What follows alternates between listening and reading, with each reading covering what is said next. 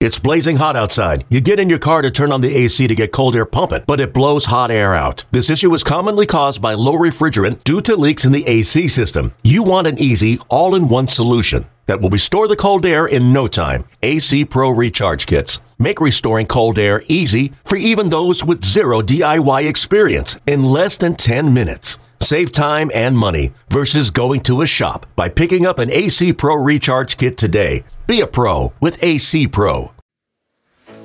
Major League Baseball is here to stay right here.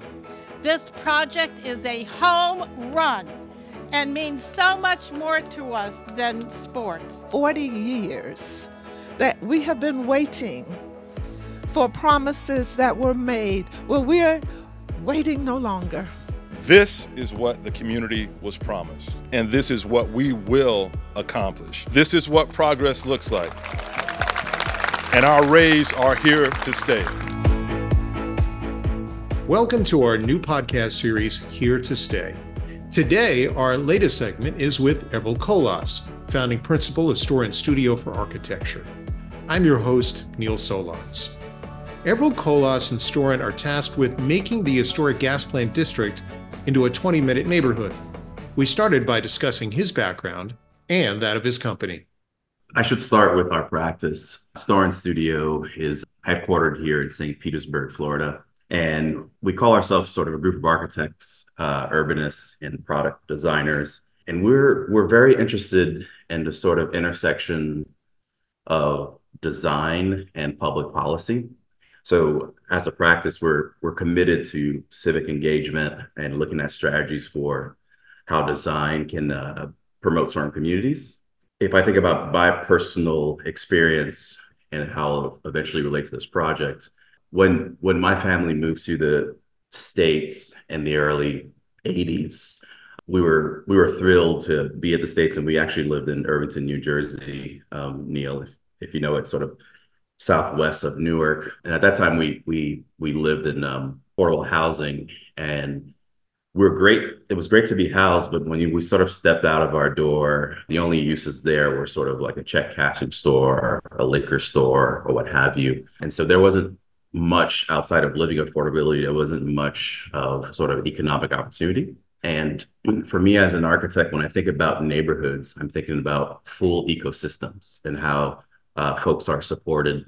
So in, in, in, a way, that kind of driver and this amazing project with the Rays staying here in St. Pete, and not only are they going to bring a world-class brand new ballpark, but also redevelop um, a balance of 64 acres. The idea of designing a neighborhood that's a proper ecosystem with not only affordable living, but living opportunities and economic opportunities is incredibly interesting to us as a practice. So our role here, uh, since we've been able to serve St. Pete for the past eight years as architects, is to make sure that this project is a true neighborhood, that it has the sensibilities of St. Pete. Uh, it'll also sort of meet the voices and required of the community as we sort of celebrate incredible Rays baseball games. All that said, based on your focus, how is, let's say, the story of the gas plant neighborhood helping really inform the design of this development project? One of the things we we learned we've had a, a few dinners with a, a, few of the descendants who used to live on this site when it was either cooper's quarters and cooper's quarters became the gas plant. When we when we sat with them as they were talking about their stories they mentioned how the neighborhood itself that within a five minute walk you can find your essential uses. You know you can go to a communal a communal fish fry. You can go and see your dentist. Perhaps your neighbor would ask you how you're doing as you're going along a walk towards Booker Creek. And as they were talking about these things, Neil, it, it sort of came into our mind as uh, an entire design team, um, our team, uh, Gensler being the master plan architect, about this concept of a 20 minute neighborhood. So this 20 minute neighborhood is overlaid in this redevelopment that we're doing. So within a 20 minute walk, bike ride, or even wheelchair accessibility, you're going to find living uses from generational uses from daycare all the way to senior living. You're going to find incredible amounts of green space, at least 14 acres that we're treating as pocket parks. So they're very St. Pete like. And we like the fact that everything could be within a walk, bike ride. or wheelchair accessibility because it's our first act of keeping it sort of a, a passive, sustainable measure and not relying on the car through, through it out throughout it all. And I think when we started thinking about the complete ecosystem and everything being within 20 minutes, it had everything to do with us understanding the vibrancy of the of the historic gas plant and trying to re-implement that eh, with our project. This episode is brought to you by Progressive Insurance. Whether you love true crime or comedy, celebrity interviews or news, you call the shots on what's in your podcast queue. And guess what? Now you can call them on your auto insurance too with the Name Your Price tool from Progressive. It works just the way it sounds. You tell Progressive how much you want to pay for car insurance, and they'll show you coverage options that fit your budget. Get your quote today at progressive.com to join the over 28 million drivers who trust Progressive. Progressive Casualty Insurance Company and Affiliates. Price and coverage match limited by state law. And you've touched on this to a degree, but can you maybe describe, let's say, some of the sections within the district that would exist and some of the features that our listeners can expect to see? Sure. I think if we start just uh, at the heart of it, which we we call the intersection of the game day street and entertainment district, which of course will first and foremost bring in our world class new ballpark that we are hopeful, if all goes well, to be playing in April 2028. And that ballpark would, of course, hold uh, about 35,000 people. And we, as a team and Populous, sort of main uh, ballpark architect, has a term that the, the ballpark itself will be a pavilion. Pavilion meaning it reaches out to the community, not only to give you a world class experience as you're coming into one of the 81 games that were being played here in the heart of St. Petersburg, but also in non-game days, the pavilion reaches out and not only provide basic shading for any outdoor events, but also pulls you in if you were to have a picnic or any corporate events towards the outer edge of it. And right across uh, sort of that area where we're talking about this entertainment district, you'll have a, a music venue that could hold anywhere between 2,000 to 4,000 seated. So that's really about bringing world class performers in, into St. Pete and providing a real charge as an entertainment district. And then also as a community benefit in some of the non, let's say, performance days, it can be used as a a community asset for some of our youth who are interested in lighting or or stage rigging or or any kind of the the background that comes into making a performance. This could be used as an educational space, and that'll also be anchored by a new African American museum, uh, which we're thoroughly excited about. So not only do we have entertainment, we have baseball, but we also have some cultural institutions to talk more about the story of African Americans in the state of Florida and also African Americans in St. Petersburg proper. And then two incredible amenities that go throughout our city, but we're interested in how what what happens to them when they touch our site. One is the Pinellas Trail, 58 miles, but as it goes through our site, most of the buildings that we're doing now will be facing the trail. So you have a, a quite active bike ride or jog as you're walking along the trail. And the ground floor retail is going to be thoroughly exciting from scales of the mom and pop store all the way to larger storefronts. So there's always a variety there. And then secondly, our wonderful Booker Creek, not only from environmental stewardship will it be restored, but will stay within the Booker Creek will stay the same side, but the out, outer banks themselves will be wider and there'll be parks to make it more of a green thoroughfare. So now you have a destination that balances this tremendous amount of building with green space, which is a very St. Pete thing. Our, our city has an interesting stat that within 90% of our city, within a half mile, there's a there's a pocket park. So we want to keep that sort of breathability with green versus built. This episode is brought to you by Visit Williamsburg. In Williamsburg, Virginia, there's never too much of a good thing. Whether you're a foodie, a golfer, a history buff, a shopaholic, an outdoor enthusiast, or a thrill seeker, you'll find what you came for here and more. So ask yourself, what is it you want? Discover Williamsburg and plan your trip at visitwilliamsburg.com. You've touched on some of it, but what excites you maybe most about the project?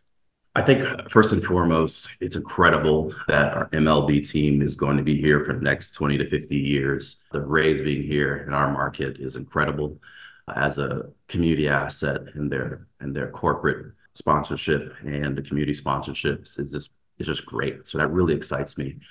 But under the sort of partnership of Rays and Hines and the creativity that both entities have to not only bring in these world-class uses, these excuse me, these world-class uses, but also balance that with these incredible community benefits. So I mentioned earlier on that in that particular city in Irvington, but Irvington doesn't stand alone. There's a lot of American cities that sort of only focus on one issue and not the overall ecosystem. It's incredible that Rays and Hines, at least in this project, wants this to be a beacon to not only do development, but equitable development where all demographics can see themselves here. And as an architect, you know, we typically get to design a vertical building at a time, but this is really a neighborhood. So we're designing the spaces in between. And that really, really uh, keeps me up at night in a very good way. You you touched on the importance of green space. How does this become a place really for all outside the ballpark in that regard? Yeah. So to, to us, this is a uh, an incredible important strategy. We we believe that folks filter into different uses. So, for instance, when you have a green space that is next to a retail space, you perhaps may have someone who might just come and have a picnic with their family.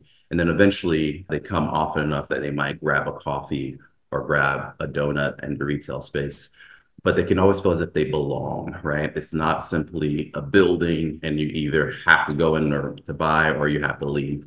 So it's really about accepting folks in a filtered way through spatial making.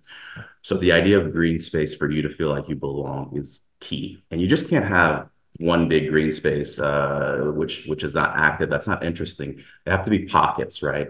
So, in, in one portion, you might have a green space where if you live there, you may be able to walk your dog. Uh, at another portion, you might have a green space after an incredible baseball game. If you just sort of want to uh, relax and debrief about how well we're doing, you might just have a pocket underneath some shade where you can enjoy. Or you have an incredible green space that's active where you can have corporate events. So it's really about multiple scales and then back to green space and the history of the site, we're, we're very keen to the fact that there was an existing cemetery here, uh, that which was the Oaklawn Memorial, and that that is going to become a green space that is a memorial. So it's it's a bit more quiet, it's a bit more reflective in understanding what was here before us. So the green space has sort of diverse uses all across and um, I, I, believe it's a way for folks to understand the site and, and, filter how they become more and more comfortable and make it their own home. And you gave an example of connecting this to St. Petersburg's past, but yeah. how do you see this vision overall bringing the entire St. Petersburg community together? I think one is in terms of the incredible let's say economic opportunities. If this project were to go through, there is approximately uh, four, 40,000 jobs. And, and we understand that not only are these jobs there, but there needs to be an incredible uh, pipeline, starting with, as we spoke to the community, starting with, you know, zero to five years old. So the idea of having proper daycare or supporting existing daycares is incredibly important. So our children are being raised properly as as parents work and then the idea of coming from elementary all the way to either a trade school or a university. So having a proper pipeline, which we have portion of our the $50 million additional equity that's going to go towards supporting these things. And then at the professional level, getting small businesses, women-owned businesses, and minority-owned businesses prepared to take a full advantage of this $6.5 billion of construction so there's also uh, funds that are about supporting that pipeline. I believe if we're thinking about the pipeline, credible demographic of St. Pete will be touched by this project. And not only that, if you think about the project spatially, we're not only focusing on our 86 acres, but we're looking at how our 86 acres can affect surrounding neighborhoods. One of the things we find most interesting is towards the south, we're doing the 16th Street underpass, underpass plaza, which connects the Campbell Car, excuse me, connects to Campbell Park, which will allow you to have a physical connection with South St. Pete. Um, so we're we're also extending uh, thoroughfares um, towards the west as we connect to the Warehouse Arts District, and towards the north as we connect to uh, the Edge Business Business District. and even towards the southeast as we uh, relate with programming with the innovation district. So in, in, a way, we've always seen this site as a, a hub, if you will, and uh, incredible spokes that will be surrounding it because of the amount of work that we're doing. Everald, we certainly appreciate the depth into which you've detailed the, your involvement in the project and Storyn's, and we look forward to chatting with you again soon. Thank you, Neil, for, for this time and go Rays. Thanks so much to Everald Colas for joining us on the latest of our series, Here to Stay. Thanks so much for being with us, and we'll talk with you soon.